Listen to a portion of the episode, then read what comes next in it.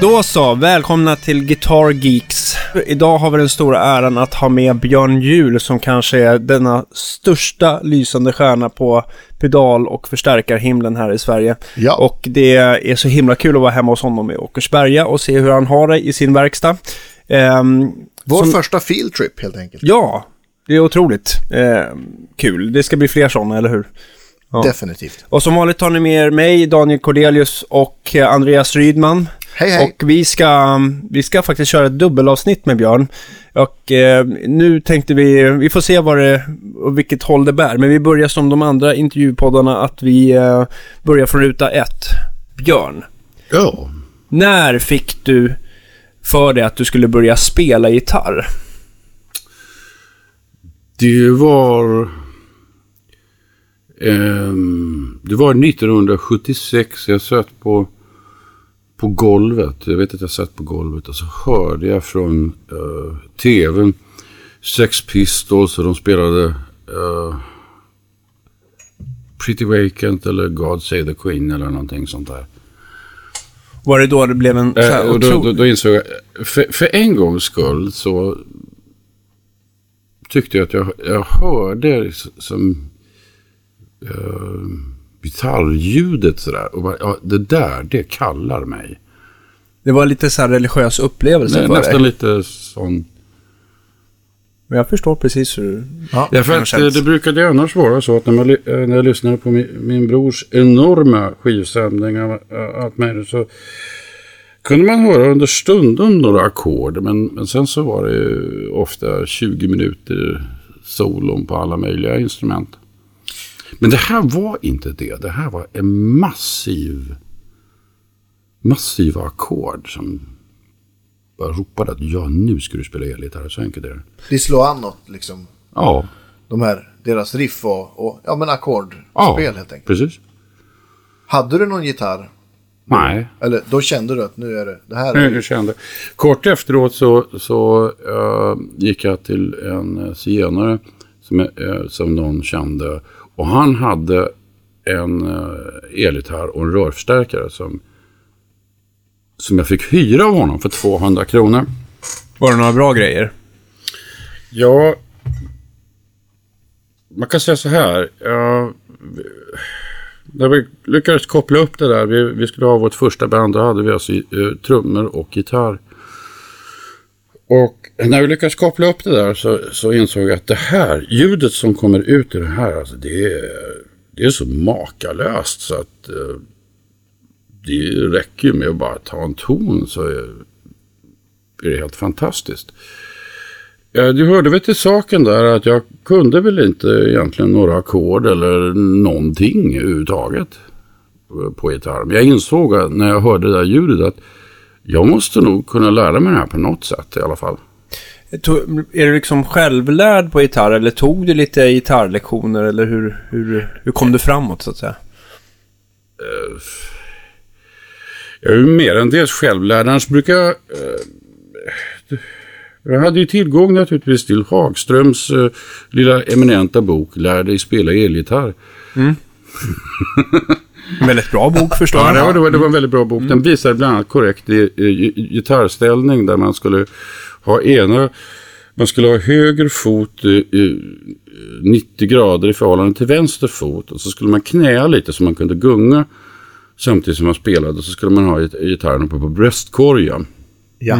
Och då, då kunde man både vicka fram och tillbaka och gunga på knäna samtidigt som man spelade. Och det här illustrerar de det här Ja, i ja, det, det var bildillustrerat hur man, precis hur man, skulle, hur man skulle hålla och hur man skulle svikta på knäna sen. Ja. Och skaka på huvudet också. Jag, jag, får en känsla av att du har lagt ju- just det, det sättet att spela åt sidan lite grann.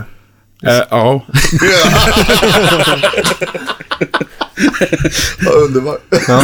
Men det är aldrig sent och, för sent att Nej, ta tag i igen kanske. Det vore kul att... Om det är någon som lyssnar på det här som har den här boken får ni gärna fota och skicka bilder va? Ja, precis. Ja. Alltså ni kan ju alltid höra av er till oss på eh, podcast at guitargeeks.se. Där svarar vi givetvis på era frågor och vår Facebook-sida. Ja, såklart. Eh, vad hände sen då? Ni bildar band Och eh, var det då liksom lite så här Sex Pistols-anda, att det var punk 100%? Ja, alltså det tog just... Det, det, det första bandet det blev inte så mycket utav. Utan det blev ett annat band så småningom. Men det var ju så att när man, vi, vi var ju uh, punkrockare så vi, man hade band helt enkelt oavsett om man... Vi hade en trummis uh, också, en tjej, hon, hon var trummis, men hon hade inte lärt sig spela. Nej. Så att på vår första spelning så uh, kom hon med en, en trummis som hon hade lyckats övertala Mm. att spela med oss. Eftersom hon inte hade lärt sig än. Okej, det är helt underbart. Ja. Ja. Men hon jag- var trummis i bandet. Ja. Hon var trummis i bandet men hon hade inte lärt sig spela. Så att, och när vi gick ut och skulle möta den här trummisen så gick vi förbi honom så han höll inte på att komma in. Men vi fick så småningom in honom och sen så fick vi låna Snutslags bas eh, på det villkoret att, att vi inte stämde om den. Och det sa att nej men det ska vi inte göra du, för att jag har redan stämt gitarren och på den tiden så stämde jag alla strängar i kvinter ja, och, och så högt det gick tills de liksom inte gick av. Okej. Ja. Inte efter någon speciell ton utan... Nej. På- utan på utan efter, efter ett speciellt ljud. Att man lyssnar Okej. på strängen så här att, ah, där, nu, nu låter det rätt. Kände du redan då att du hade ett bra gehör? alltså att det är liksom både stämma och... ehm, ja. Äh, jo, det kunde jag väl kanske ha, fast jag eh, hade ju inte någon uppfattning om eh, exakta tonhöjder och sånt där, utan jag gick ju efter hur, hur strängen lät. Så det där resulterade i att jag hade förmodligen stä- stämt eh, ja, minst en oktav högre än en gitarr. Oj. Vad hade du för strängar då? Var det Nej, ett jo. vanligt sätt eller var det det Nej, jag gjorde eh, E1 av en eh, eh, ståltråd eh, som motsvarar ungefär 0,006 eller någonting så, 005. som... Oj. Ja, den Ganska de tunt. De där, ja. ja, ganska tunt, men det var ju ganska, eh, ganska spänd Ja. Ja. Så att den, det var ju framförallt, man spelade ju då dubbelsträng eh, som det hette. Så att man hade ju bara pekfinger och, och lillfinger som Ja, man okej. spelade med. Ja. Och så bara På vänsterhanden såklart. Ja. Ja, på vänsterhanden Ja, ja. såklart. Ja. Ja, jo. Eh, Var det bara för ro, roligt i det där sammanhanget är att eh, man hade ju hört talas om då att man måste ha distbox. Mhm. Ja, det här distade var ty- inte tillräckligt från Nej, det stärkan. här var typ 1979, så då, då, då Hur gammal var du här? Det här är dina tonår någonstans? Ja, eller? jo, Ja. jag var kanske 14 eller någonting sånt där. Och eh, då hade vi hört talas om att man måste ha distbox. Ja, Okej. Så att jag gick och frågade krabban i Snutslakt om jag fick låna hans distbox och det fick jag göra. Snutslakt. Vilket, vilket eh, härligt namn. Ja, det var ett härligt namn. Punkigt kan man ju säga. Ja, jo. I alla fall så, så var det så att backlinen bestod, gitarrbacklinen bestod av en uh, Marshall sån här med fyra ingångar och, och, och, och en 412 och den ägdes av en lokal hippie. Det kunde man se, han hade väldigt långt hår så här. Och han stod bredvid den där förstärkaren och så, och så när jag kom med den där eh, Boss Odi One Kenobi som jag hade fått låna utav eh, krabban då så sa han du kommer inte behöva den där. Jo, men man måste ha distbox har jag hört. så, så, jag, så jag pluggade in den där. Och, och, och då uppstod eh, en, en rundgång. Som var förmodligen en av de eh, grymmaste rundgångar jag har hört någon gång. För det, jag tyckte den, den ring, ringde fortfarande i huvudet när jag vred ner volymkontrollen så den gick i fem bitar. Och det, och det liksom fortsatte att, att ringa den här rundgången i hela... så det var ju bara att plugga ur den där. Eh, Men vad jag inte visste Ja, för att när man pluggade in, rakt in i den här eh, förstärkaren och vred på volymen där från eh, 0 till 1, Ja. 2 sådär. Då det distade nog helt hutlöst bra. Det räckte och blev över. Ja, det räckte och blev över. Fast det visste man ju inte om att det skulle göra. Men var det liksom en, var det, hade den, var den modifierad? Nej, den var inte modifierad ett dugg. Det, det, Den det, måste det, ha mått dåligt på ett bra Ja, sätt. ja alltså man kan ju Gamla säga rör, att den, den här, den här eh, hippen som ägde den här, han hade nog inte by, eh, bytt rör sedan mitten på 60-talet eller något. Så att de Det var väl ett under att den fungerade överhuvudtaget, men eh, samtidigt så ville jag ju inte ändra på den för att den hade ju det där fantastiska eh, världens största ljud.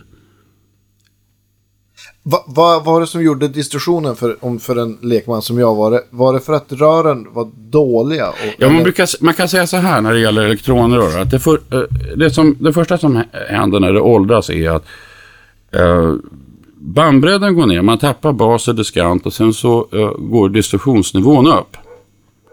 Normalt sett så brukar, eh, brukar man ju hinna byta rör innan de, innan de blir helt nedgångna. Men om man tänker sig att man eh, låter de här rören sitta i så länge att de eh,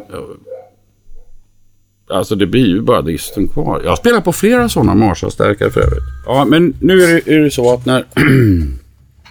om man låter det där gå tillräckligt länge så, så blir det ju eh, som så att eh, Eh, en sån där Marshall Stark som annars skulle ha spelat rent till upp till eh, 6-7 den kan börja dista redan på ettan eller någonting sånt. Och då är ju alltså... Eh, man kan ju se att förstegsören är eller man hör att förstegsören är extremt nedgångna. Nu brukar det uppstå andra problem långt innan dess, men de brukar bli mikrofoniska och sånt där. Ja, just Så det. att De brukar rasslar bli- och, och eh, piper Ja, ja. när man slår på dem. Och... Och, och av den anledningen så är det inte så vanligt att man ser såna här förstärkare eh, som... För att rören inte håller så länge. Nej, de enkelt. håller inte riktigt så länge. Men, Längre. men jag måste bara fråga, om man tänker på så här gamla Mullard som säkert satt i gamla Marshalls oftast och sådär. Eh, eller andra General Electrics. Var rören bättre för eller är det en myt? Ja, de var garanterat bättre förr av den enkla anledningen att man, det satt ju rör i allt möjligt. Eh, och det var en vanlig reservdel. Och man hade ju dessutom eh, på framförallt i USA så hade man ju så på där kunde man ju gå och köpa elektronrör i, i, där man köpte sin nödmat. Och då kunde man gå, gå dit och prova eh, sina elektronrör från sin te, eh, tv eller radio eller vad man hade för något. Och se om, om, om ambitionen var tillräckligt stark. Annars så kunde man få ett nytt. Gjordes det, det också fler olika typer av rör? Ja, det gjordes tiden? alla möjliga För att det sorters typer av rör eftersom möjligt. man behövde ju eh, många olika elektroniska funktioner. Så att, det, det är klart att det gjordes eh, en, en hel del o, olika rör. Och kombinationsrör också som man använde till till exempel projektorer och sådana där saker man kunde ha. Men alltså det, det, man kan säga att eh, de, de flesta av de här fabrikerna som eh, låg i Europa och som gjorde eh, elektronrör, de är ju nerplockade och sålda. De flesta är sålda till, eh, till Kina, några till eh, öst. Till typ Ryssland och sådär. De gör mycket rör idag eller? Ja, och det kan nog finnas en eller annan i Tjeckoslovakien, jag är inte helt säker på det. Men, men typ, och, och, Just det, som de här alltså, gamla Tesla som heter J, J idag va? ja, så, Ja, just det. Det finns en vä- väldigt rolig, eh, rolig story om det där som eh, LH berättade att eh, när östtyskarna skulle plocka ner sin rörfabrik, för den skulle hade sålts till ryssarna, Ja, just det. Mm. ja då åkte de då med tåg hela högen. He, hela högen och åkte då till Sovjetunionen och så monterade man upp fabriken. Man började med att montera upp det. Men så tyckte ryssarna så att nej men nu ska vi fira lite vodka här. Och det gjorde man. Och fyra gjorde man. Ja. Fyra gjorde man, sen blev man ovänner. Ah, Ja, så den tyska delegationen, de åkte hem. Men då eh, inte apparaterna ordentligt uppkopplade än. Så att vad, vad, man, vad man gjorde då att man, man funderade på åt vilka håll ska det här eh, gallret lindas? Ja, alltså alla i, i Ryssland då så var ju alla skruvar vänstergängade. Det var tvärtom mot här ja. Ja, Ja. så att man, man lindade den. Sen var det dessutom så att man visste inte riktigt hur stort gapet skulle vara mellan varje varv. Så man tog till någonting i, man höftade till sådär. Vilket gjorde att man fick ett elektronrör eh, som fungerade. Men det var ingen el34. Aha, okej. Det var därför att den, den fick ju helt andra karakter, eh, karaktäristika på grund av att eh, gallret såg helt annorlunda ut. Okej, okej. Men eh, gick det att använda eller lät det för jävligt? Du, alltså, du, du, när man mont- försökte man montera en sån där i en Marshall så vi- visade det sig att ja, men det finns inte tillräckligt mycket negativ förspänning. Vi skulle behöva typ minus 100 volt eller något för att få den att dra eh, 30-40 milliampere. Intressant. Vad var det här för rörtillverkare då? Det, ja, det...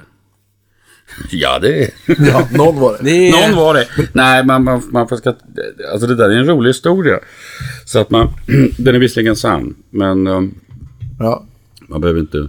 Men om vi går vidare då. någon, nej. Om man tänker... eh, Det korrekta ljudet. Det korrekta ljudet, precis. Det- Du... eh, Du behövde ingen distbox till den där Marshall, nu har vi kommit Nej, fram till. Men den kom vi fram till. Ja. Men det där med, det där med eh, grejen är att vi visste ju att man visste ju att man skulle ha di- diskbox. Och det hade man ju hört av, av de större grabbarna.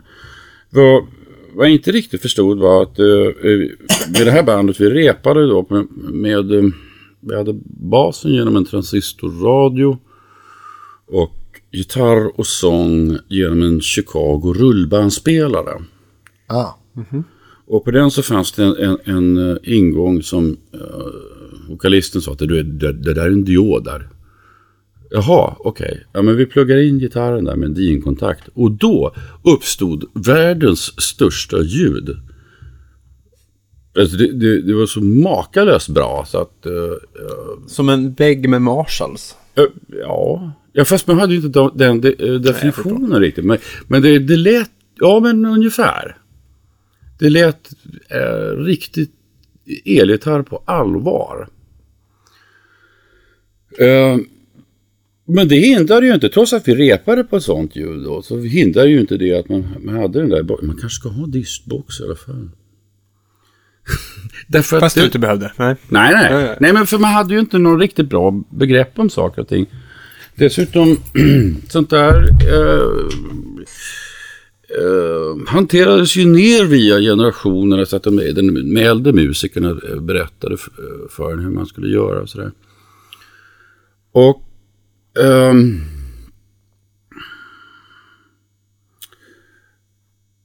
Och på det viset så brukade jag också eh, ha med mig en gitarr som jag hade byggt som eh, jag hade på ryggen i, i, med ett gitarrband som jag hade gjort av ett bälte från en trenchcoat.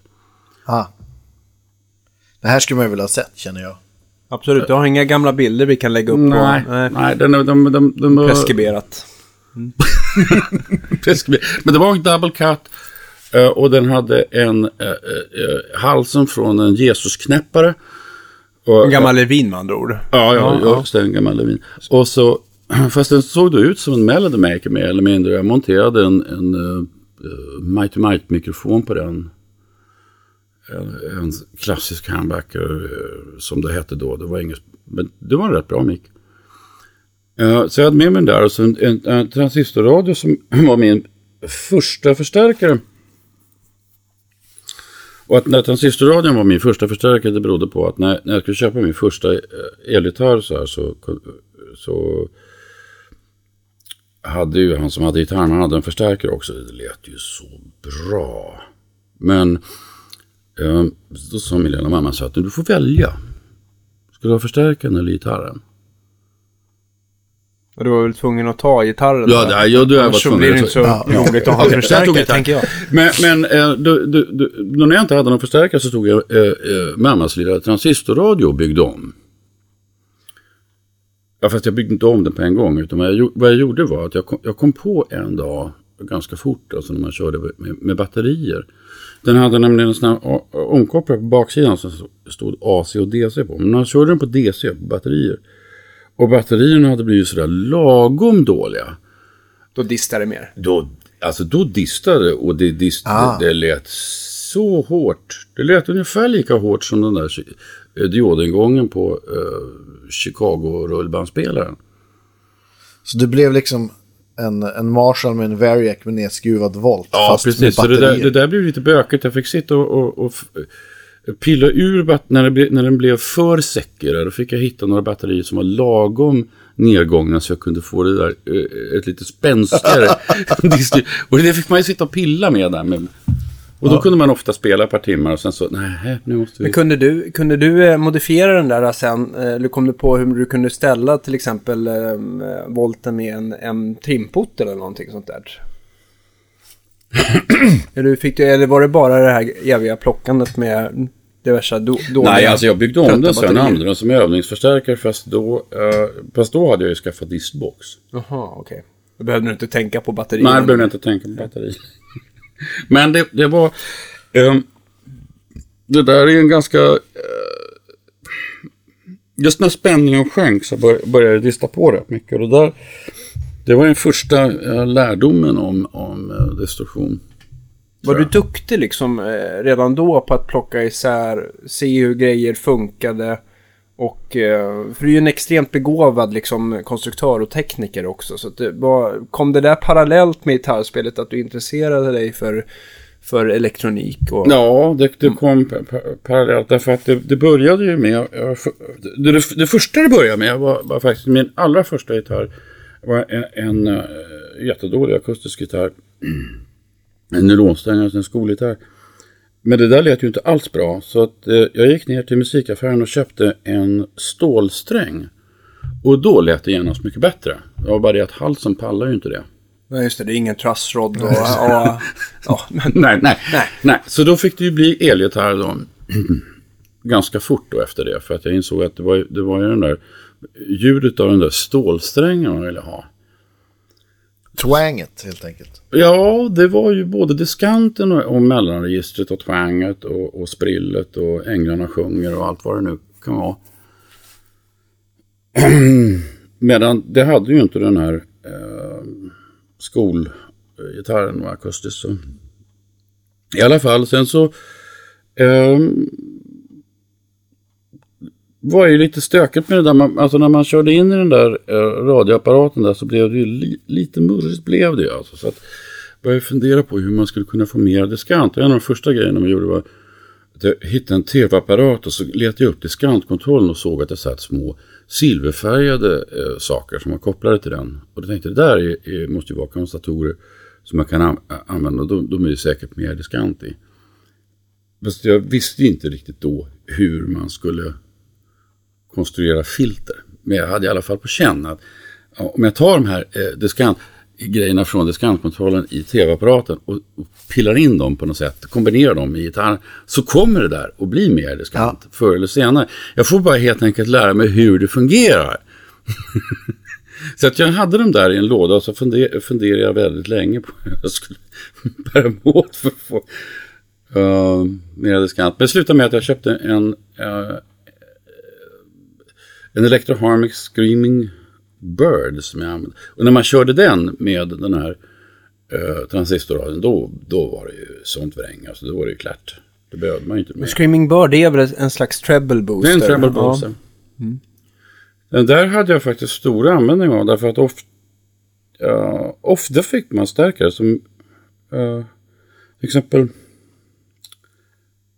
backline när man spelar ute kunde vara uh, uh, Pivi TKO 80 som en basstärk till exempel. Eller någon custom. Och de, de där kunde ju ofta ha Just det, de som ser nästan ut som de är hämtade från någon bilinredning Ja, på det. 70-talet Någon eller någonting sånt. Ja, jo. Det var inte bara de. Det kom ju sådana som, som var som uh, gjorda i någon sorts glasfibermaterial också. Helt svarta. Och de där eh, hade ju oftast inte någon vidare bra diskant. Så att den där diskantboosten den kom väl till pass. Så pass väl till pass att jag byggde in den i den, i den första riktigt bra elgitarren jag köpte.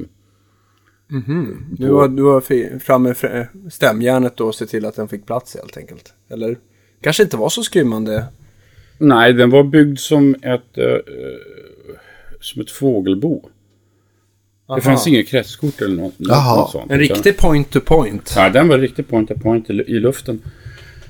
Eh, grejen var att jag, jag köpte den här eh, den, den, den första riktigt bra elgitarren köpte jag på Valles musik på Drottninggatan. Och det var, det var en Hoyer.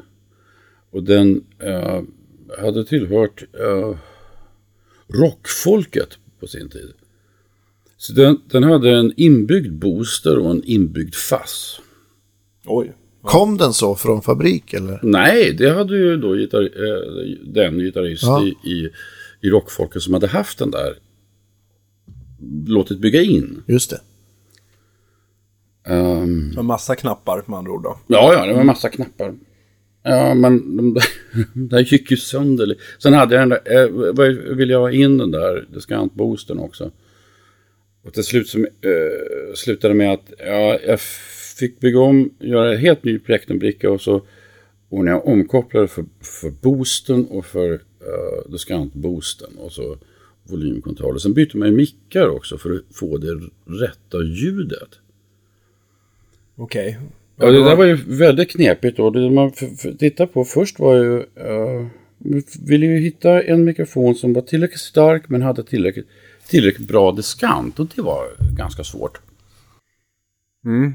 Så man, du vill ha liksom mer output, men då blir det oftast bekostat på att, att den här, det här sprillet i toppen försvinner. Ja, precis. blir bara, men jag ville liksom, ha både och. Så att, och, då... då eh, det där kunde ju bli... Uh, Bill Lawrence L500 eller någonting sånt där. Eller, sen så... eh, Det är den här berömda gamla, liksom som blad, bladmagneten. Ja, Ja, Ja, just det. Och, den, och just, just att det ger den här bladmagneten gör att den blir ganska, det går att få plats med mycket spoltråd, men givetvis den läser ju av strängen på ett lite smalare sätt som gör att den blir då brightare misstänker jag. Ja, den där var lite brightare, eh, definitivt brightare än vad eh, andra humbuckers brukade vara. Ja.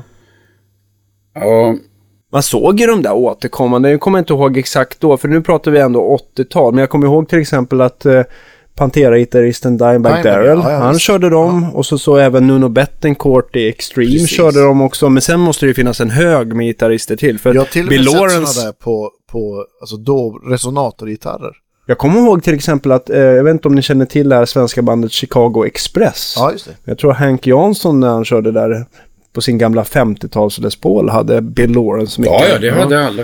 Men, men äh, musikbörsen hade en drive där man, där man, om man lämnade in sin gamla gubb-goldtop eh, eh, från 50-talet så kunde man få, eh, och lät byta in de, det P90 som satt på, så kunde man få Sprillans nya äh, Bill Lawrence. Och det var det väldigt många som gjorde för att det här var ju på den tiden då det fanns inte så mycket vräng i stärkaren egentlig mening om inte rören var riktigt nedgångna. Och det fanns ju fastpedaler förstås men de lät ju ingen vidare. Det, var ju inte sådär som man fick de här riktigt bra ljuden. Nej.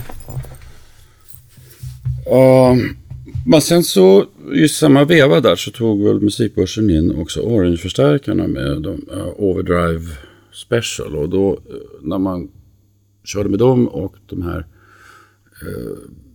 uh, Belorens uh, mikrofoner då fick man ett ganska fett rockljud. sådär. Så det användes ju då till exempel med Q. Ja, just det. Nysse till exempel. Ja, ja. ja. Ja, det, men det var ju Belorens fast på Be So Rich eller vad han nu hade. Ja, just det, just det. Men nu är vi på tidigt 80-tal typ. Ja, det här är tidigt 80-tal. Hur länge hade du den här Hoyer-gitarren då? Jag köpte den 1980. Ja. Och jag har den fortfarande kvar. Ja, du har kvar den. Ja. Har du den här till och med? Ja, jag har den här. Då ska vi ta en bild på den sen. Och lägga ut får ni se. Får ni se. är, det, är, är den intakt sedan 80-talet? Eller har du liksom, eh, har du rivit Nej, ut? det, alltså det där var ju min, min första riktigt bra gitarr. Så att alltså den, eh, det, jag experimenterade med alla möjliga mikrofoner. Eh, Under lång tid hade jag två P90. Ett tag hade jag en Bill Lawrence och en Mighty Might mikrofon. Ett tag hade jag några Goto-mikrofoner. Eh, Jag har haft allt möjligt på den där. Eh, I och med att Eftersom det var den en, enda gitarr jag använde så bytte, mig, bytte ju mikrofoner emellanåt så här, bara för att le, hitta nya ljud, nya inspirationer. För eh, på något sätt så inspirerar ju ljud till olika sätt att spela. Så att Oh ja. Mm. Men de grejer man hade att tillgå då var i princip strängar och mikrofoner. Mer eller mindre. Okej. Sen kom det där med sladdar också. Men inte just då, utan då hade man ju gärna sådana här spiralsladdar och uh, Schallers billigaste. Um, och av den anledningen var det ju naturligtvis ganska behändigt att ha en diskantbooster. Därför rätt Ja, för de åt väl upp all Ja, det diskant om den mycket spiralkameran. diskant. Men då hade, ju- du, hade du kontrollerna från... Eller den där diskantboosten kanske bara hade en volym då? Ja, men den ställde jag på fullt.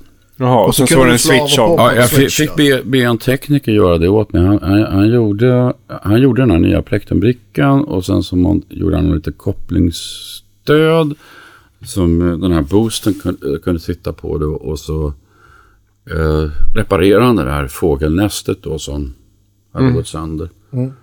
Det gjorde han med, med eh, några röda motstånd som var ryska. kommer Jag, ihåg. jag hade aldrig sett sådana förut, men de det har hållit sedan dess. Nej, den där gick ju sönder så många gånger så jag fick, Det blev tyst. jag fick gå, ner, gå ner till... eh, Du fick mima gitarr på scen några gånger kanske? Ja, ja, ja, nej men alltså det... Eftersom... Eh, den där fick väl repareras en gång i månaden, tror jag. Och då... eh, Eftersom mitt första jobb som jag hade, då jobbade jag på Tårts musik Kungsholmen. Ja, på, just på det. Kungsholmen. Just det. Och eh, där, det var väl kanske därför jag hamnade lite grann mer på, inne på elektronik också, mer än, än så att säga... Serva gitarrer kanske? Som de Ja, alltså mitt där. första jobb var ju servergitarr. Så, eh, framförallt eh, det jag gjorde var eh, eh, bandjusteringar och lite sådana där grejer. Mm. Ehm, men det fanns en elektronikaffär som låg eh, på Sankt Eriksgatan, bara eh, gångavstånd. Och det, jag vet att jag var nere där och, och, köpte komponenter till den här diskantboosten åtminstone två gånger i månaden när den hade liksom havererat av någonting. Men, men du, bara... du fick lära dig då att då saker gick sönder så fick du lära dig vad det var och hur man lagade och... Eller... Jag, jag tittade ju på den och så fick jag komma ihåg hur det där satt. ah, Och så fick, eh, fi- eh, fast jag förstod ju inte riktigt då, eh, eh, till exempel färgkoder på motstånd och sånt där. Men däremot så visste jag precis hur det, hur det skulle sitta för att det skulle fungera. Okej. Men man tänker nu i dagsläget kan man ju ja, men googla på en krets så kan man hitta, hitta hur det ska vara. Men så kan det ju inte ha varit då. Att, Nej, att alltså man kunde gå ner- på grejer. När man kunde gå ner till, till det lokala biblioteket då som fanns eh, i min lilla hemstad. Och där hade de en bok om elektronik. Och det fanns en del Philipskretsar i den.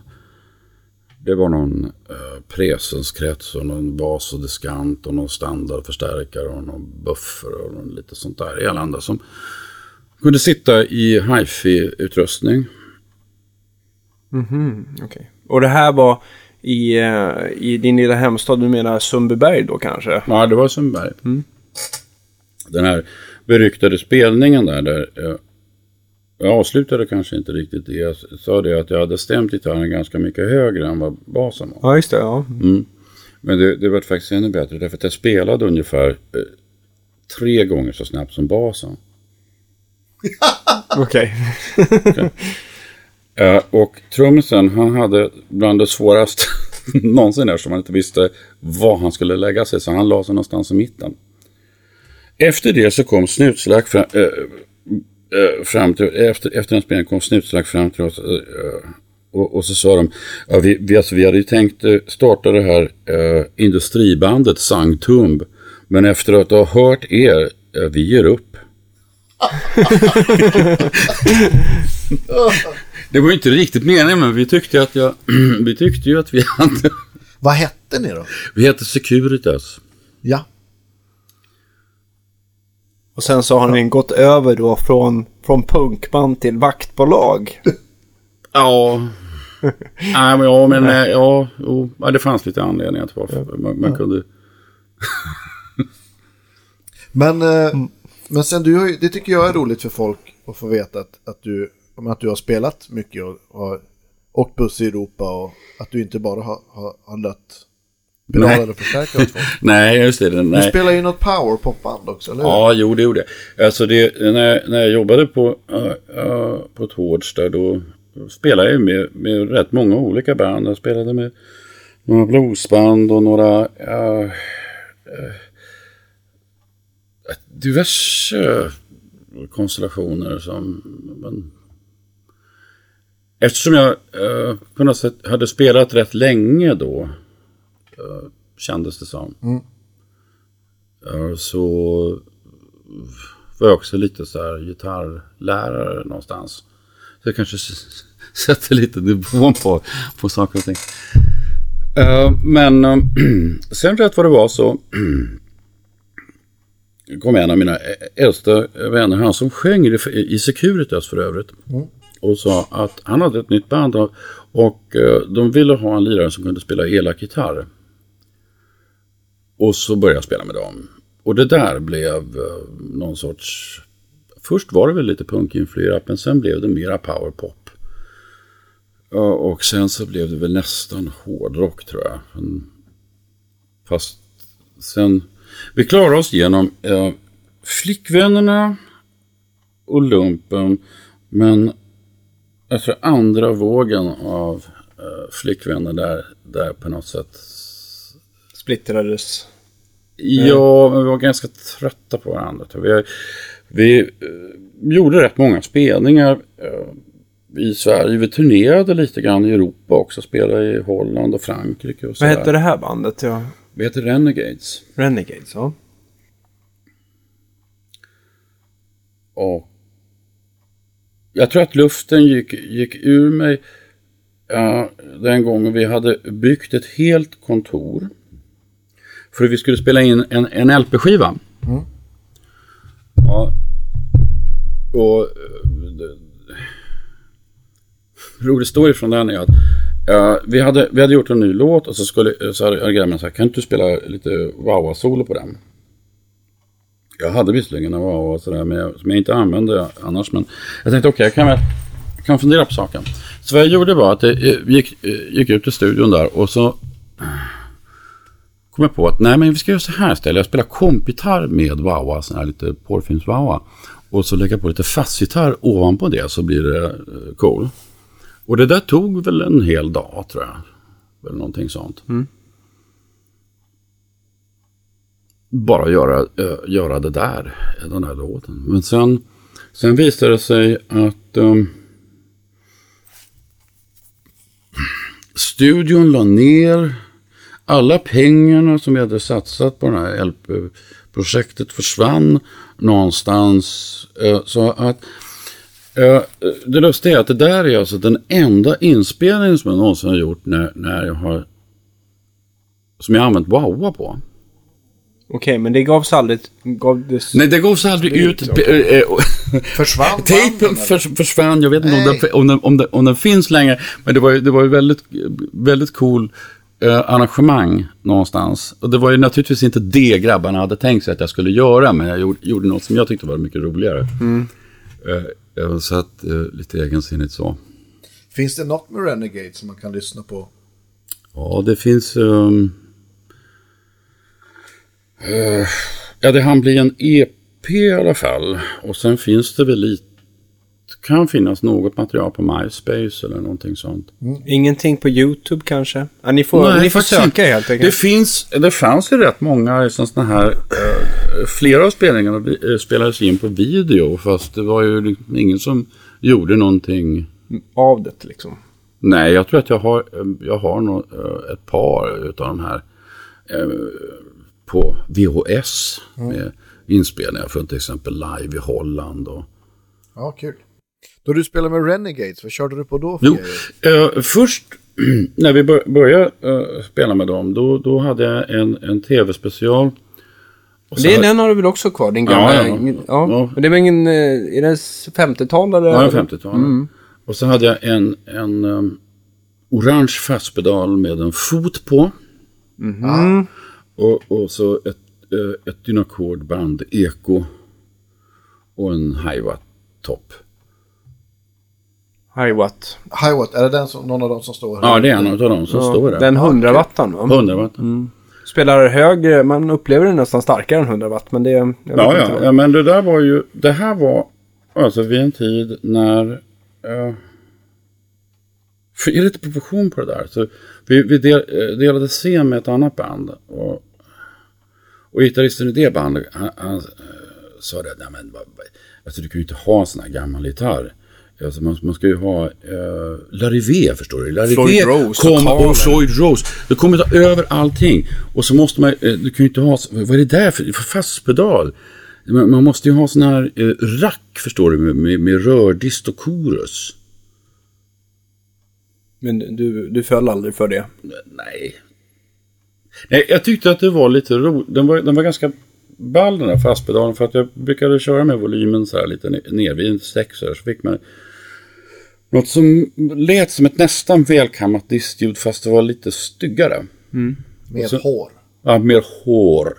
Och sen kunde man, eh, kunde man ibland när man spelade lite, eh, lite solon så här så kunde man an- kunde vrida på volymen på fullt och då, då kräktes bassträngarna. Så kunde, då gjorde jag det lite grann så här, vred på lite på fullt och så kräks. Nej, alltså, nej, det var inte jag. Det var All in the Hands någonstans, där började väl där tror jag. Ja. Så att det liksom mera så. Men sen så spelade vi då en gång på vi spelade rätt många gånger på Kaos i Gamla stan. Och där var det så att logen låg... För att kunna gå från scenen till logen så fick man gå genom publikhavet.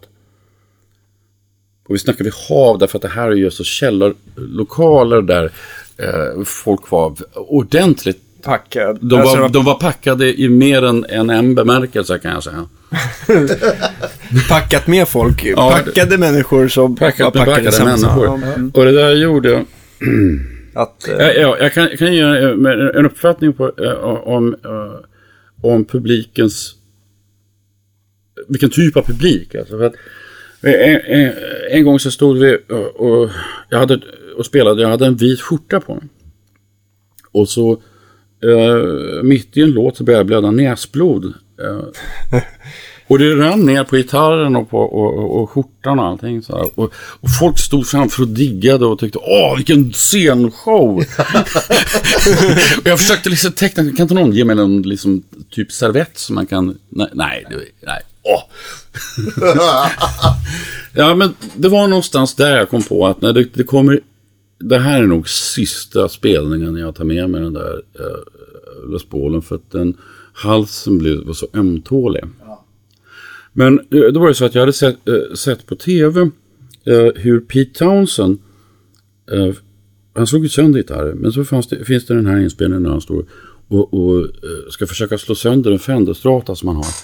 Och han slår och slår och Vox-förstärkaren går i två delar, men gitarren den är hel. Och Ja. tänkte, ja men jag har ju faktiskt, jag hade en, en uh, som jag spelade. Så då började jag spela på den istället. Jag tänkte säga, just med gamla Fender-gitarrer då, som generellt har mycket lägre output än de här handbackarna. Var det... Det var ju ett jättestort problem. Så Ja. vad, vad jag gjorde var att eftersom jag eh, jobbade på Torsdag då så åkte man ju på att montera nya mikrofoner på alla möjliga gitarrer. Och precis i den där vevan så kom Eh, eh, Seymour Duncan och han kom med en ny mikrofon som heter Quarter Pounder. Och den monterade jag, en sån monterade jag på en Telecaster och insåg att det var ju dubbelt så mycket drag i den som i en eh, vanlig Telecaster. Det var i själva verket nästan lika mycket drag som i en P90. Ja, och det är väl på grund av att den här quarter poundern, att den var, alltså magneten var mycket, mycket Men större. Magneten var mycket grövre och det var mycket mer spoltråd. Så att en sån åkte jag naturligtvis. För jag hade det valet. Antingen såg jag ut och satte dit en P90 i stallet. Men det gick jag inte riktigt med på. Så det fick bli en quarter pounder. Och... ehm, därför att jag var så van att spela på P90. Ja, just det. Men sen så blev det ju så att, att när, man, när man började spela mer, mer sådär slick musik, då, och, då blev det ju inte fast längre, utan då måste det ju vara eh, riktigt mycket dyst på, på solen och så ska man ju ha lite eh, eh, 15 olika versioner av halvdistade ljud beroende på vad det var för låt.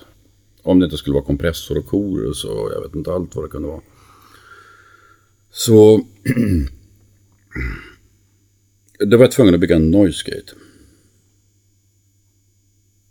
Ja, ja, jag har provat en av dina tidigaste Noise Gate och de, jag kan säga att den liksom, den håller så här, det var nog en av de rappaste Noise Gaterna jag har provat. Ja. Alltså hur snabb som helst, att du, ja, du... Det kanske, är, det kanske inte verkar så svårt för dig att bygga Noise Gate, men jag blev väldigt, jag blev väldigt impad. Ja, eh, det, var, det var nödvändigt. Jag ville ha någonting som kunde, som kunde ta bort även brummet. Ja, så att det kunde bli knäpptyst. Då. När du Ja. inte spelade. Nej, inte spela. Annars så kändes det som du var sponsrad av Vattenfall eller Ja, någonting. typ. Ja. mm. Ja, ja, ja, verkligen. Men så att, jag kommer ihåg en spelning vi, eh, vi gjorde på eh, Daily News hette ett ställe som låg i Kungsträdgården. Och där hade vi ställt upp alla våra, eh, fanns det scen och så skulle vi spela.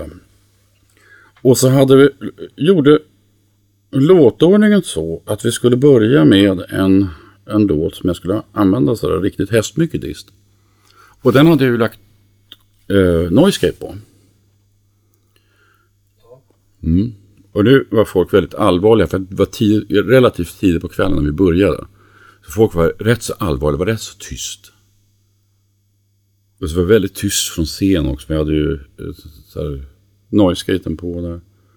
Och så vred jag på eh, volymen där, det var fortfarande tyst. Och sen började jag spela. Och när jag började spela då insåg jag att eh, bara i sekunden efter att jag hade slagit det andra första ackordet, vad högt det är. det var nästan så jag blev lite vad, är, vad är nästa ackord? Du skrämde dig själv. Ja, jag skrämde mig själv. Och, och, och faktum är att det, det där, ja, det slog mig att det, det, det var liksom det var nästan som att ha en ljudlös dammsugare. Att man är rädd för att det ska liksom försvinna saker. Men hade du på den tiden... Men det var ju oerhört mäktigt. Alltså. Det, Ja, ja. det, var ju från kom, komplett tystnad så blir det så här kompakt gi- gi- gitarr. Ja.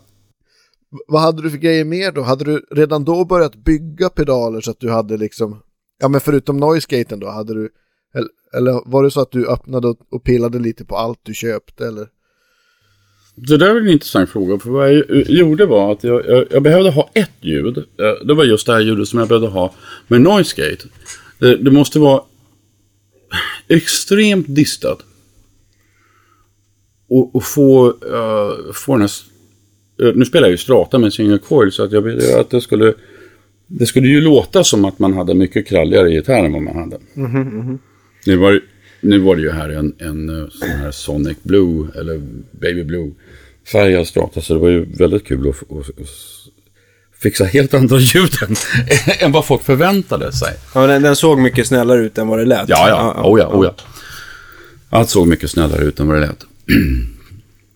Till och med cykelskorna som jag hade. Eh, Fint. Jo, jo, men alltså de andra hade ju Chelsea Boots var ju inne då, skulle man ha. Vad var det? Och Paisley-skjorta. Du gick inte riktigt i den, den, den stigen liksom. Nej, inte riktigt. Eh, jo, men vad, vad ska jag säga? Jo, då, då hade, så jag var ute och letade upp en, en diskpedal. Jag provade alla möjliga diskpedaler. Det tog en hel dag. Och hade med mig en, en, en god vän. Och vi spelade igenom alla diskpedaler vi hittade i varenda musikaffär i, i, i Stockholm. Vilken var mest välsorterad då av butiken? Var det typ Soundside eller vilka? Hade du någon favorit? Eller var det Nysse? Musikbörsen? Ja, eh, det fanns ju... Nej, man var ju tvungen att börja med eh, Deluxe och, och sen Musikbörsen och, och Förstärkardoktorn. Vi tog allt. Allt, Allt, ja, ja. som fanns. Och ni provade, det var en hög av overs. Ja, det var en hög av di- diskpedaler. Allt som... Ja, Vilken var det som vann? Hittade korade ni någon vinnare eller? ja vi korade en vinnare. Den, den var också billigast. Jaha. Den kostade 450 kronor. En, typ en Coron eller? Ja, det var en Arion. Arion. 100% plast. Ja, det var 100% plast. Riktigt. eh, Och, det, och det, alltså den, den var ju så dålig kvalitet så att jag fick, eh, när man, särskilt när man turnerade med turnébuss och sånt där. Eh, eller ens när man åkte på flak och, och sådär. Så det, det gjorde att jag var tvungen att reparera den där åtminstone en gång i månaden.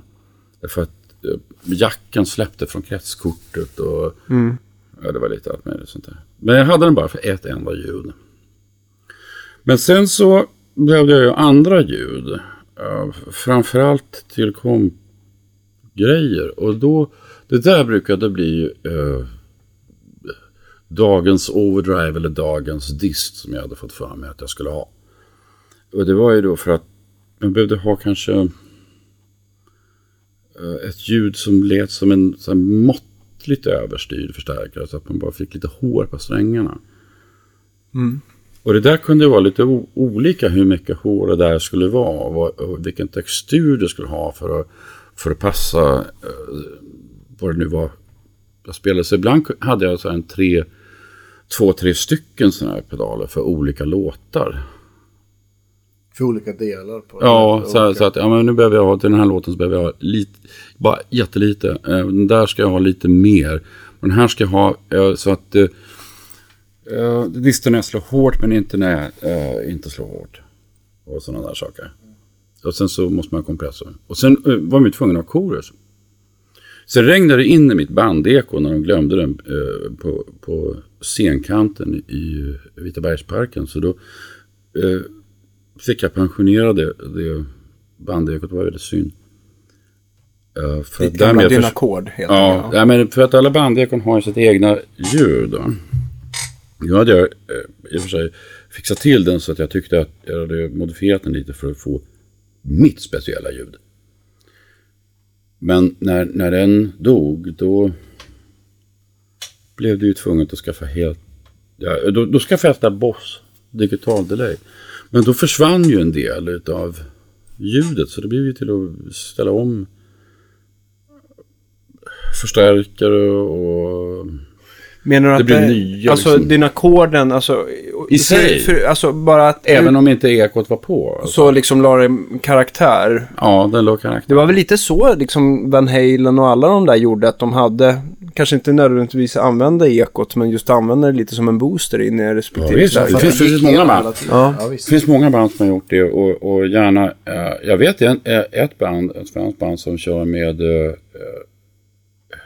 den har en, en dynakord super ekokord men uh, banddelen har lagt upp för, jag lagt av för så här, 17 år sedan eller något. Mm. Uh, jag frågade om han ville ha den reparerad och han sa att nej men vet jag använder inte så mycket ekot, jag använder den mest som förstärkare till mig. Aha, okej. Okay. Va, va, för då, vad är det då själva eh, dynakorden gjorde för soundet som du liksom, som du miste sen då? Var det att det var liksom mer, ja, det, alltså mer det gain gjorde... eller var det att den distade lite i sig eller hade den, skalade Ja, vilket bandekor som helst påver eh, påverkar ljudet på något sätt. Oftast i diskanten. Men okay. med, med, med uh, dynakorden så var det ju så att den, den åt upp en del av mellanregistret. Och det var jag inte helt förtjust över. Så att jag gick in och modifierade det så att jag kunde använda tonkontrollen istället eh, som antingen helt flat eller lite basskuren. Mm -hmm. Så att jag kunde ställa det hur mycket... Det gjorde att, man att jag manipulerade diskanten lite grann. I... Sen så ställde jag naturligtvis... Uh, det här var ju... Det bandekot jag hade var ju helt transistorerat. Mm. Så det var inte riktigt man kunde ställa det på att det, det distade bara sådär fjott lite men, men inte för mycket för då hårdklippte det ju. Okej, okay, det blev inte så snygg nej, det röröverstyrning helt enkelt.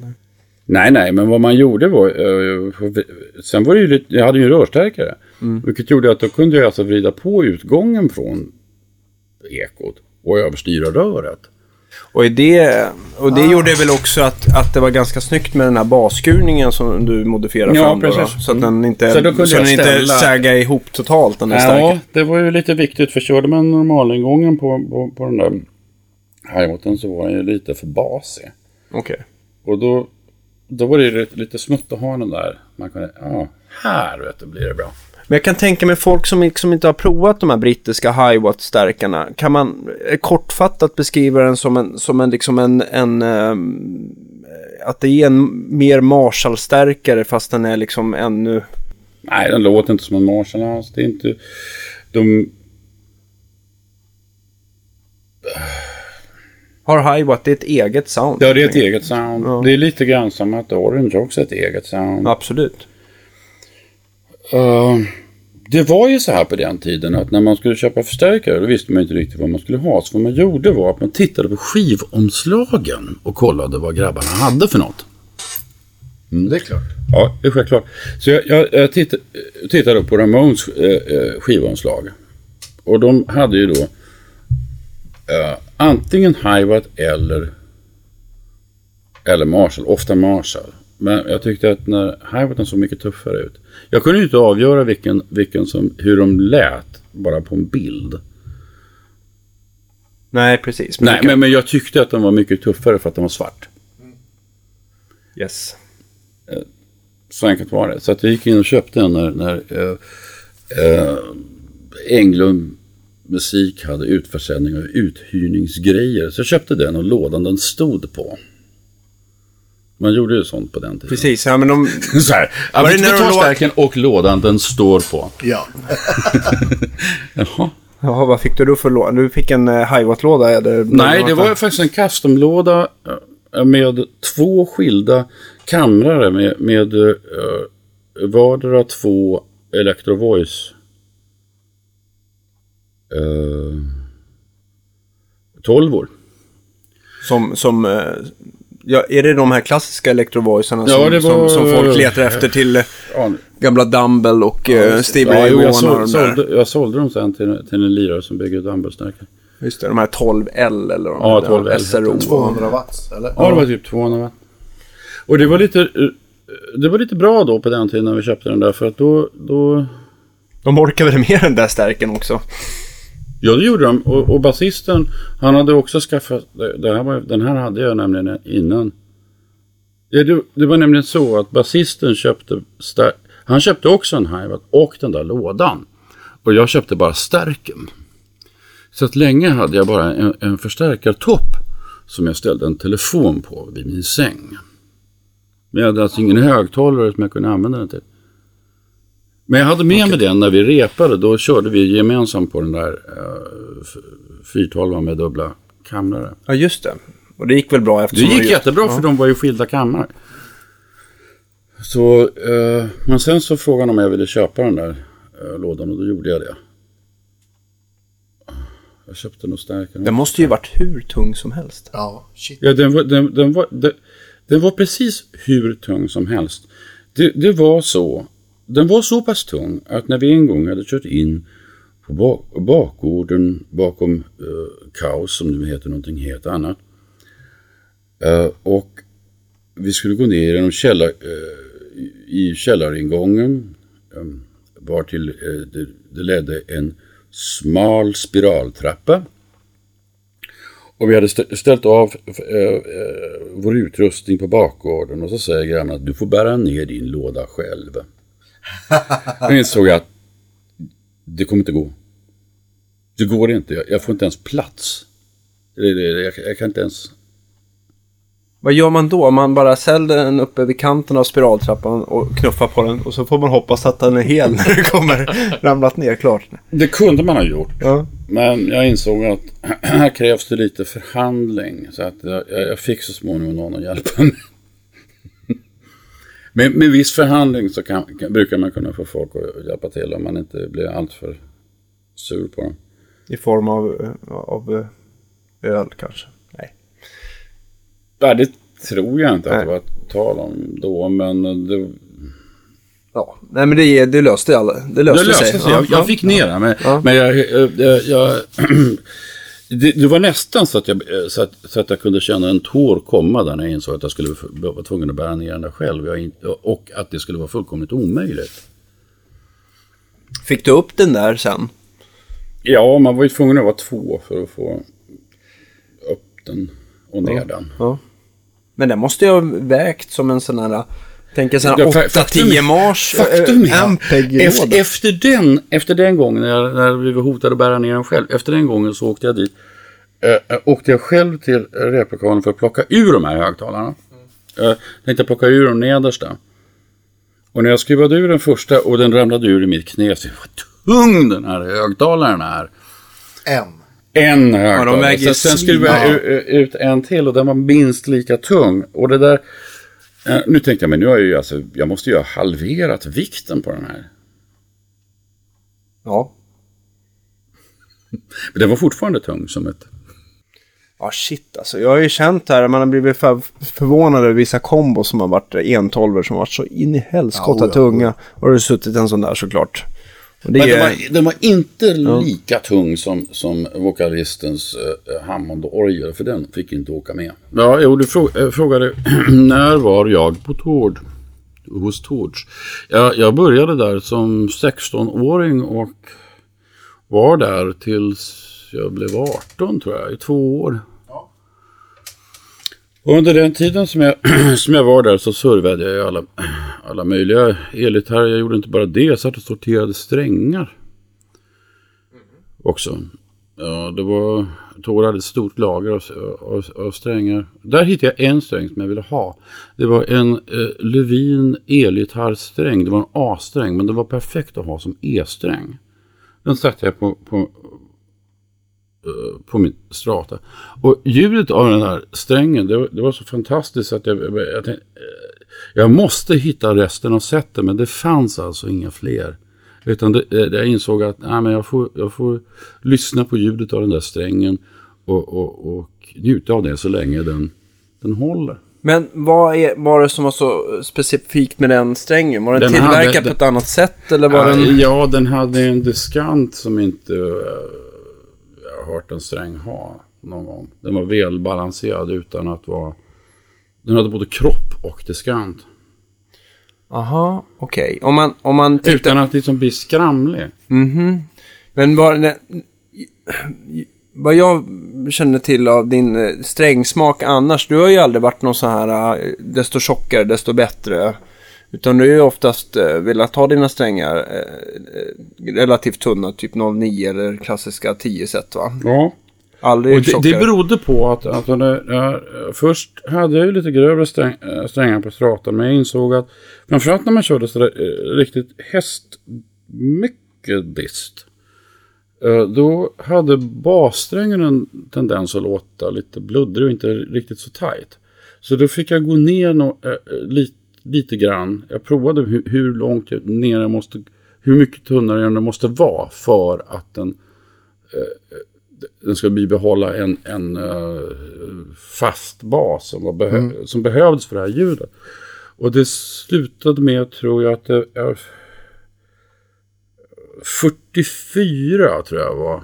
Där var gränsen. var gränsen. Så mittemellan ett 9 och ett 10 set då? som ja, är alltså, för att gick 42 man upp till respektive 46 46. då var det genast, nej, nu, Nej men det är lustigt det där, jag, jag håller med just, jag tycker att nior låter tajtare på bassträngarna än tior om man ska spela med mycket gain.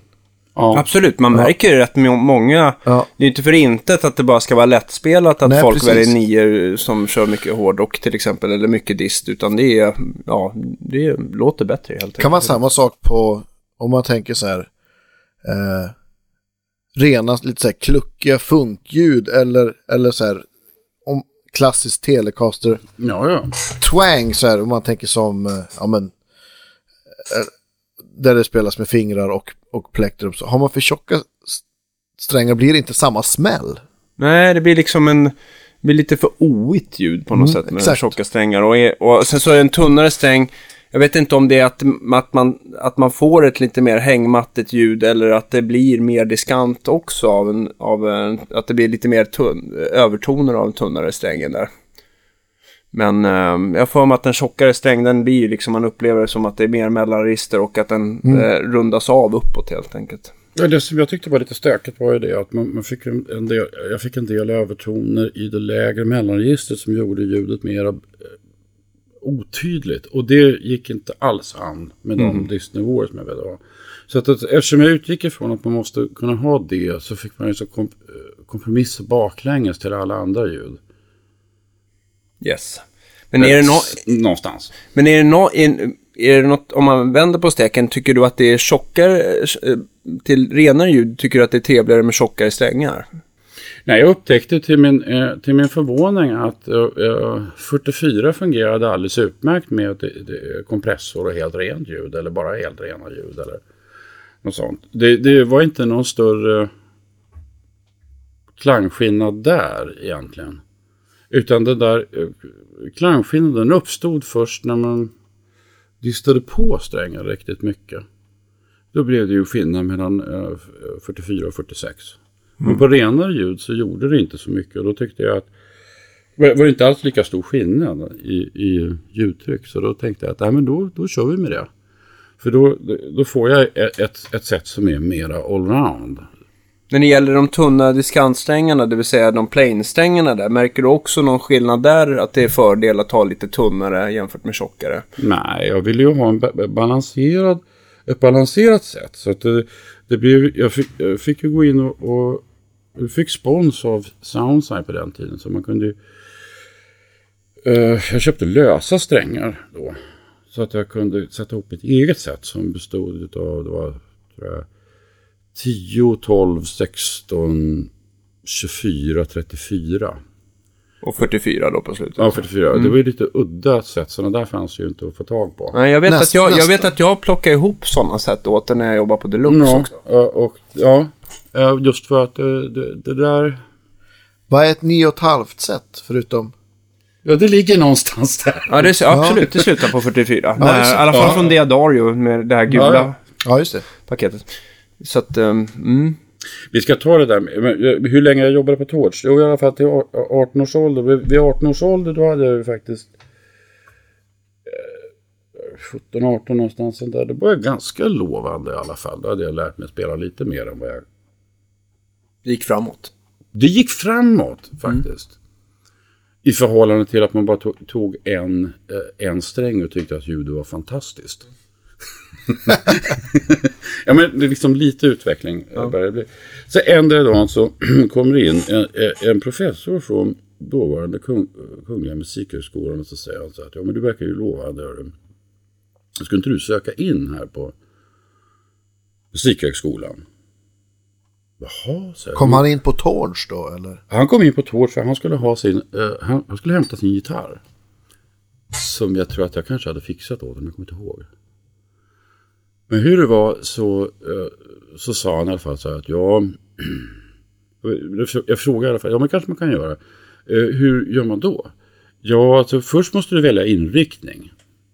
Klassiskt eller jazz. Nej, det går inte så. Nej, Nej det, där, det där går inte. Det går inte. 120 poäng punkt, tack. ja, tack. Jag får det. Så, det, har de, det har de nu. Ja, men ah, då, då sa han så här, försökte med, ja, men, ja, men alltså, först måste du välja någon. Sen kan du liksom gå vidare med din specialinriktning hur mycket du vill. Hade jag tänkt på det då, så kanske jag hade kunnat välja någon av de där inriktningarna och ändå liksom seglat vidare i... Men därvid stod det, jag, jag kände någonstans att ja, det vore jättespännande att lära sig mycket mera, eh, alltså gå i skola och lära sig gitarr. Mm. Men om jag måste lära mig spela klassiskt eller, eller jazz. Då... Kändes det lite som pest eller kolera för dig då? Ja, det ja. kändes verkligen pest eller kolera. så, så det gick bort. Det gick väldigt mycket bort. Det var lite synd. På den tiden fanns det ju inga utbildningar i, i rockgitarr. Så att eh, det tog ett tag sen när jag blev lite äldre så här så då fick jag många förfrågningar från folk om inte jag kunde undervisa i rockgitarr. Vilket jag faktiskt började göra då. Och då hade jag en liten annorlunda pedagogik i förhållande till vad vad folk hade. Av, ele- av elektriska stötar. Ja, ja, Stoppa in huvudet i den här högtalarlådan. Mm, ja, vi börjar där så att du får rätt frisyr. Mm. ja. Nej, men jag, jag körde med sådana här grejer. Ett exempel. Om du ska lära dig en låt så uh, underlättar om vi först ser till att du får det ljud som du förväntar dig att höra på den här låten.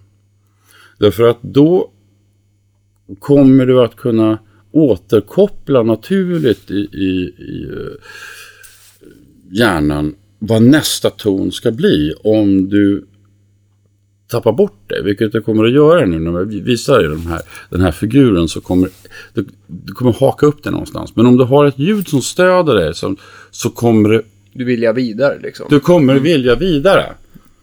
Så att vi, det är inte så att vi... Intressant. Ja, ny pedagogik. Ja, den var, den var eh, jätteny då. Och det var ju helt vansinnig, eh, tyckte ju folk eh, som hörde det. Men de som men jag hade som elever var väldigt nöjda med det. Därför att de lärde sig. Va? De lärde sig förstå alltså att vi, det, det handlar inte bara om... Alltså det, när, om vi ska spelare så handlar det om att vi, vi försöker skapa ett ljud.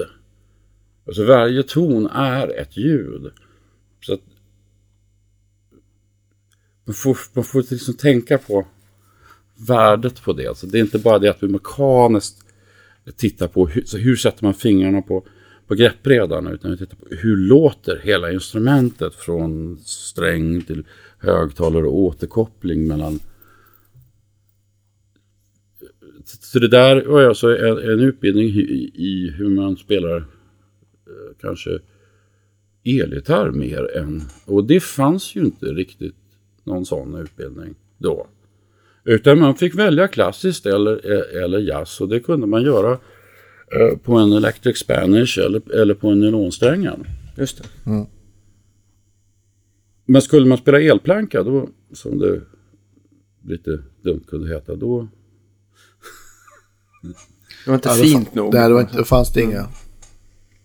Nej, det där var inte det enda jag tittade på. Jag gjorde, hade lite, eh, hade en del andra sådana här eh, tekniker också. Av typ, något, något som jag också körde med var att eh, om du ska lära dig en, en låt så kommer det underlätta om du, om du lär dig sjunga den. Alltså melodin du ska lära dig. Därför att då kan du när du kommer av, eh, när du, när du kommer av det så kan du alltid återstödja på det du, du kan sjunga så kan du eh, till slut matcha det du sjunger till vad du spelar och så får du åter, så använder du fler sinnen till att Mm, det är jättebra. Det, Absolut, jag tänker det där också just när det gäller att eh, få i bra gehör och sånt där. Ehm, Eftersom jag hade lärt mig spela själv mer eller mindre. eh, Förutom de gånger då man, man kanske kunde hamna på, på Spånga station och, och få lära sig spela Ancient Sweet av någon, någon eh, annan gitarrist som råkade komma gående fyra på morgonen. Det, eller något sånt där va. Det var, hade en fördel att ha med sig gitarr för att det, det kom ju alla möjliga människor eh, som kunde spela allt möjligt så visade ja, men, Jaha, har du gitarr? Du kan spela så här. för att du gick omkring med gitarren Ja. jämt. många Ja. intressanta möten helt enkelt. Väldigt många intressanta möten. Min första elgitarr, den, den blev eh, eh, välsignad utav en, en, en lirare stod, han stod och spelade eh, på en svart strata, på en svart förstärkare, jag vet inte vad det var för förstärkare, eh, på eh, Fridhemsplans tunnelbanestation. Han stod och spelade på den här. Jag kom av eh, och, och i tunnelbanan så stannade jag och tittade på den här för jag tyckte han spelade så bra. Bara- han hade långt svart hår och duffel så. Men han, han spelade jättebra.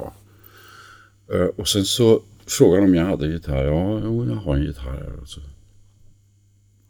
och så frågade han om han fick prova det. Så kop- kopplade han in den och så spelade han några hårda riff på den här och insåg att nu, nu har min gitarr blivit frälst.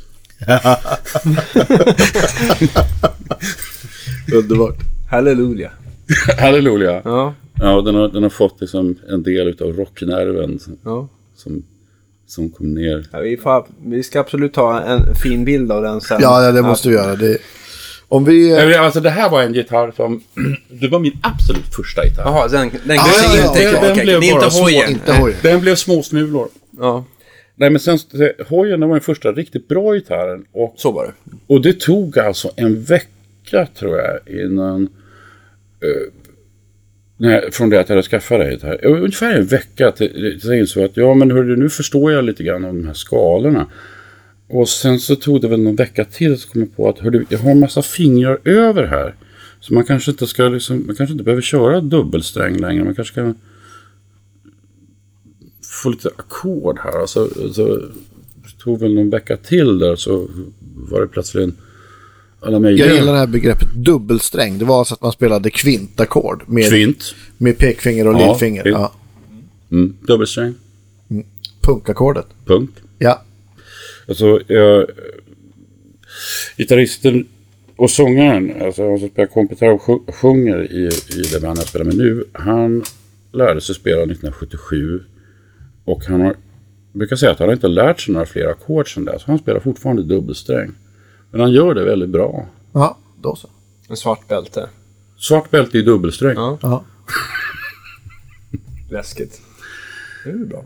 Ja, ja. Jo, men sen så hade jag lite an, eh, andra historier för mig. När man, eh, I och med att jag bör, när jag började lära ut hur man skulle spela, då måste jag kunna med väldigt mycket mer. Så då eh, började jag... Så, lärde jag mig så många skal jag bara någonsin kunde an, uh, hitta. Och sen så gjorde jag en sån här... uh, vad heter det, med mindmap över, över greppredan så att jag skulle kunna hitta varje ton på greppredan. Och så att jag skulle kunna förstå de här uh, hur, hur skalorna hängde ihop och sådana där saker. Det där eh, var ju mest för att jag skulle kunna hitta på nya grejer och framförallt för att kunna hitta på uh, annorlunda ackord. Du måste ha övat väldigt mycket då. Som, Ja, det var nog eh, typ en åtta timmar om dagen. ja. Något sånt. Det var det du gjorde om du inte, om Om jag du inte inte, om du inte lagade saker eller? Nej, jag lagade inte så mycket saker just då. Jag, Nej, ja, då lirar du bara. jag spelade bara, Ja. tror jag. I stort sett. Var bodde du då? Bodde du i Sundbyberg då? Bodde i? Sundbyberg då. Ja. Ja, förutom när jag arbetade förstås. Men annars så spelade jag bara. Vad, vad hände efter Torch? För du var där två år. Efter Tord så, så fick jag för mig att nu, nu ska jag banne mig lära mig detta med, med eh, elektronik.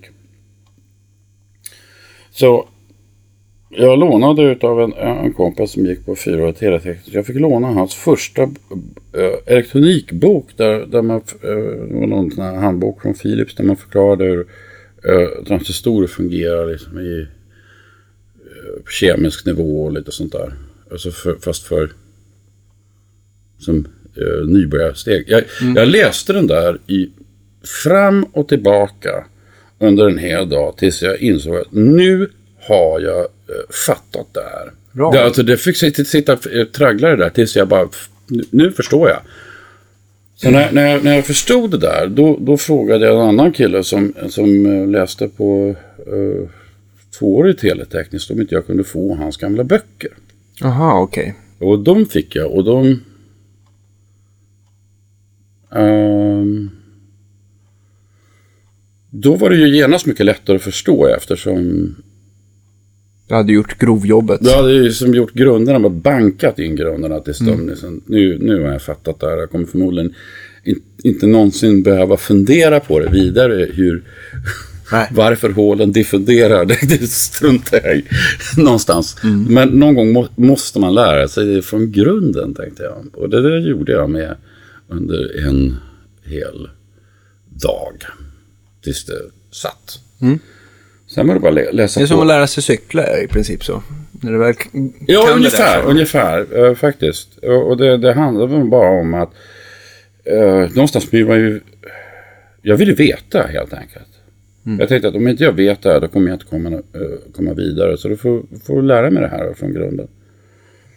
Vad, vad kände du då att du, att du pluggade för? Var det för att du ville förstå hur saker funkade eller för att du ville bygga saker? Det var för att jag ville kunna ha möjlighet att skapa de ljud som jag ville ha. Eh, och därför att det inte fanns någon egentlig möjlighet. Och det fanns ju inget direkt urval av grejer eh, att- få tag på. Man kunde ju gå in i en musikaffär på den tiden och så fråga sig, har ni, i alla fall eh, i början så var det, har ni en fast, fastpedal? Och då hade de en, typ en fast one siren eller något. Men även senare var det ju svår, svårt att hitta specifika ljud som jag kunde ha i huvudet. Att det där vill jag ha eh, på, på en kompgitarr någonstans. Jag vill kunna, för, för att få ackorden att låta precis på rätt sätt. Eh, Sådana där saker var ju väldigt svårt att hitta. Mm. När, när, när du lärde dig det här, var det fortfarande inne i slutet på 80-talet då? Eller har vi kommit in vi på slu- 90-talet? Vi är slutet på 80-tal, början på, på, 90, nej, början på 90-talet så började jag bygga mer och mer avancerade grejer. Alltså då, Jag, jag vill ändå, ändå gärna förmedla hur första gången jag träffade dig. Ja, ja. Du kommer säkert ihåg det Ja, här. ja, det gör jag. ja, ja, jag tror jag fick dig ett nummer av en bekant som, som sa att nej men ring Björn, han, han kan modda förstärkare liksom. Han, Mm. han så här, han, han, kan, han behöver liksom inte låna din förstärkare i oändlig tid för att liksom labba fram någonting. Utan han, han räknar fram det där på, på studs och mäter lite och har med sig lite komponenter så kommer det bli hur bra som helst. Det låter ju fantastiskt. Så jag ringde Björn så här. Och, um, ehm, och ehm, jag var ju ung student då, så jag hade inte så mycket pengar. Ja, men det gör ingenting, sa Björn. Jag tar, jag tar tusen spänn för att modifiera din stärkare och är du inte nöjd så behöver du inte betala något mer, utan jag moddar tills du blir nöjd. Och där kom eh, Björn gåendes, åkte kommunalt ut, jag bodde i Älvsjö då, så Ja. kom gåendes med, med din, din fru då och, och eh, jag hade någon gammal Crate Blue Voodoo som eh, Just det, som, eh, som visade sig att eh, du gjorde nog allt i din makt för att det skulle låta bra. Och den lät, alltså jag kommer ihåg det rena soundet, eh, vilket så här, eh, jag bara tappade hakan för att jag tyckte det lät så mycket eh, vackrare än vad det var original. Ah. Men, men, eh, men framförallt disten där, den var ju bara på 50 watt och jag som spelar någon form av eh, metal då och ville ha minimalt med mellanregister, ja, det räckte ju inte så långt då helt enkelt. Nej, Men, jag, jag, jag kommer distinkt ihåg detta att du stod och spelade med, med den, den andra gitarristen i det här bandet. Han hade alltså en 300 watts transistor Ampeg. Ampeg. Ja. Ja, Och den hade det där den hade ju det där korrekta ljudet in spades. Så det var ju... Eh, Tät metal. ja, ja, det var ju det. det så att jag, jag, jag jag har för mig att jag sa att jo, men alltså, egentligen så är det ju förmodligen sånt där du ska ha. Därför att eh, där har du både uteffekten och det korrekta ljudet på en gång. Ja. Men tittar man på an- alltså för att det finns, man kan inte komma så... Ja, den hade en begränsning den där eh, Blue på, på att den var 50 watt. Och det är det är klart att den kunde ju inte konkurrera med den här 300 watt. Nej, Det, det hade den ju inte Nej. en suck att göra, tyvärr. Så att du hade behövt någonting betydligt mer volymstarkare och det gick inte riktigt att få till i... Nej, Även om man kunde göra rätt mycket med ljudet så... precis. Men, men det var för lite hästkrafter i den. Ja. Att, ja. Men det var snygg. ja, absolut.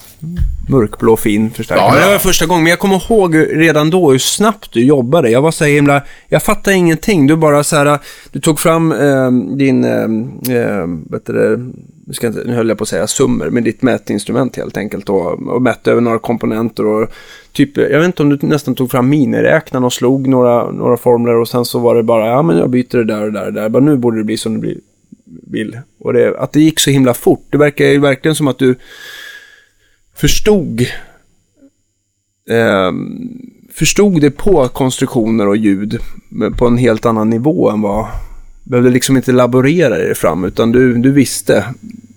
Du kunde räkna det fram hur, hur det skulle Ja, låta liksom det, väldigt det var, snabbt. har sin egen lilla story. Det var nå, någonting som jag lärde mig en, en, sommar. eh, då... Alltså det var flera, mån, eh, flera månader. Jag spelade med alla möjliga sorters band. Eh, just den sommaren. Jag var så inhyrd uh, musiker. Och det där gjorde att man fick, jag fick alla möjliga sorters backline-förstärkare. Den ena hemskare än den andra. Ofta. Ja. Eh, och jag hade en, eh, en väska med pedaler så att jag skulle kunna klara mig. Ibland räckte inte det.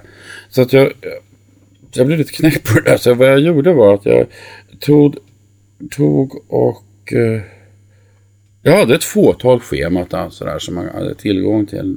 typ någon, någon Fender och lite sånt där. Så jag plockade isär, jag tog och uh, tittade på dem och, och, så plockade jag ur uh, filterdelarna och byggde små eh, uh, sådana här uh, teststeg där jag bara lyssnade på den typiska förstärkarfiltreringen för att kunna förstå baklänges hur kommer det sig att jag inte kan använda den här pedalen på en Deluxe eller... Eh, ja, just det. Varför, varför, låter inte det här något bra på en Marshall? Eller vad det nu är. Så det, det där vill jag veta. Så att jag byggde små modeller av alla möjliga förstärkare. Så att jag också mätte såna här grejer med, när jag hade riktigt bra hörsel på den tiden. Så att jag eh, lyssnade på den. Eh, för att försöka hitta den exakta punkten där uh, om man tog en hifi-högtalare och så hade man uh, ordentligt diskljud in så här. Om man tänker sig att man bara kapade skant någonstans. Var någonstans uh, går den punkt där man tycker att nu försvann någonting väsentligt ur ljudet. Och så vill man ju backa lite från det då. Och det där eh, kom jag fram till var ungefär 7 kHz. Okay. Men det satt jag så mätte med, med filter som jag kunde liksom, skjuta äh, gränsfrekvensen på. Och så lyssnade jag på det här tills jag hörde att, ja men nu, här så Där försvann de. Ja, backa lite. Ja, nu får vi räkna ut baklänges vad det här blir.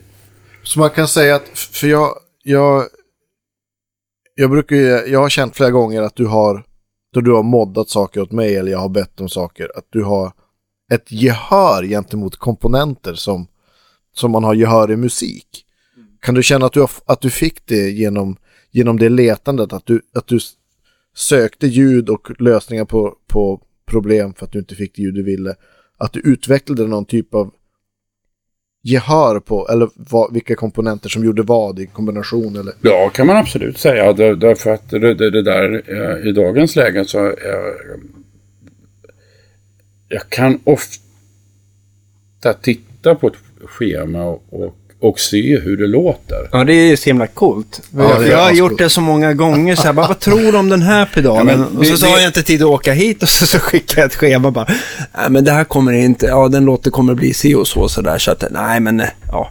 Jag kom hit med den så ska vi pilla till det där. Ja. Eller, ja.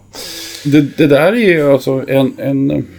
Det är helt otroligt. Ja. ja, egentligen är det ingen magi utan det handlar om att ja, jag provade naturligtvis enligt musik, gitarristens devis, det första, det första gitarrist frågar när man ser en förstärkare. Kan man få disten? Mm. Sen är det ju lite olika hur mycket disten man ja, har. Men, men, men ändå någonstans. För man vill inte hamna i det läget att du kan lika gärna spela genom stereon. Nej, det är Nej då är det inget kul. Nej, då är det inget kul. Utan man vill ha disten. Men i alla fall så, det där tittar jag på alla möjliga sorters lösningar. Eh, framförallt när det gäller olinjär förstärkning och filtrering. Vad det är som gör att eh, somliga ljud låter bra och somliga ljud eh, inte låter bra i, i mitt öra. Och då försökte jag hitta någon sorts förklaring till det. Genom att ställa upp modell, genom att bygga modeller helt enkelt för det och, och se att det så att det, ja men nu kan vi, nu kan vi se att ja men informationen över 7 kHz där till exempel är kanske inte helt väsentlig. Eller man kan se uh, vissa typer av, av filtrering. Att om man, om man lägger på en liten puckel sådär, då kommer det låta sådär. Och tar man bort... Mm. Mm. Så det är lite, lite sjukdom också. Det blir ungefär som om man håller på väldigt mycket med, med någonting så sitter det där som en arbetsskada. Ja. Du har djupdykt så mycket i olika kretsar och strävan efter att hitta ljud. Jag försöker bibehålla en, en, en nivå på det där och det är det att varje gång jag provar någon, någon ny grej så, här, så försöker jag se om det, om, det, om det inte finns något roligt som överraskar mig i, i Alltså om, om, om någon kommer med någon Det här är en Bravo ny pedal som är, kommer direkt från Amerikat. Med mycket socker. Och då så, ja, jo men då... Men det tror jag är, är väsentligt att, att bibehålla en viss nyfikenhet för nya ljud. Just därför att jag, jag ser inte att det finns bara ett enda ljud som är bra. Det måste finnas hur många som helst.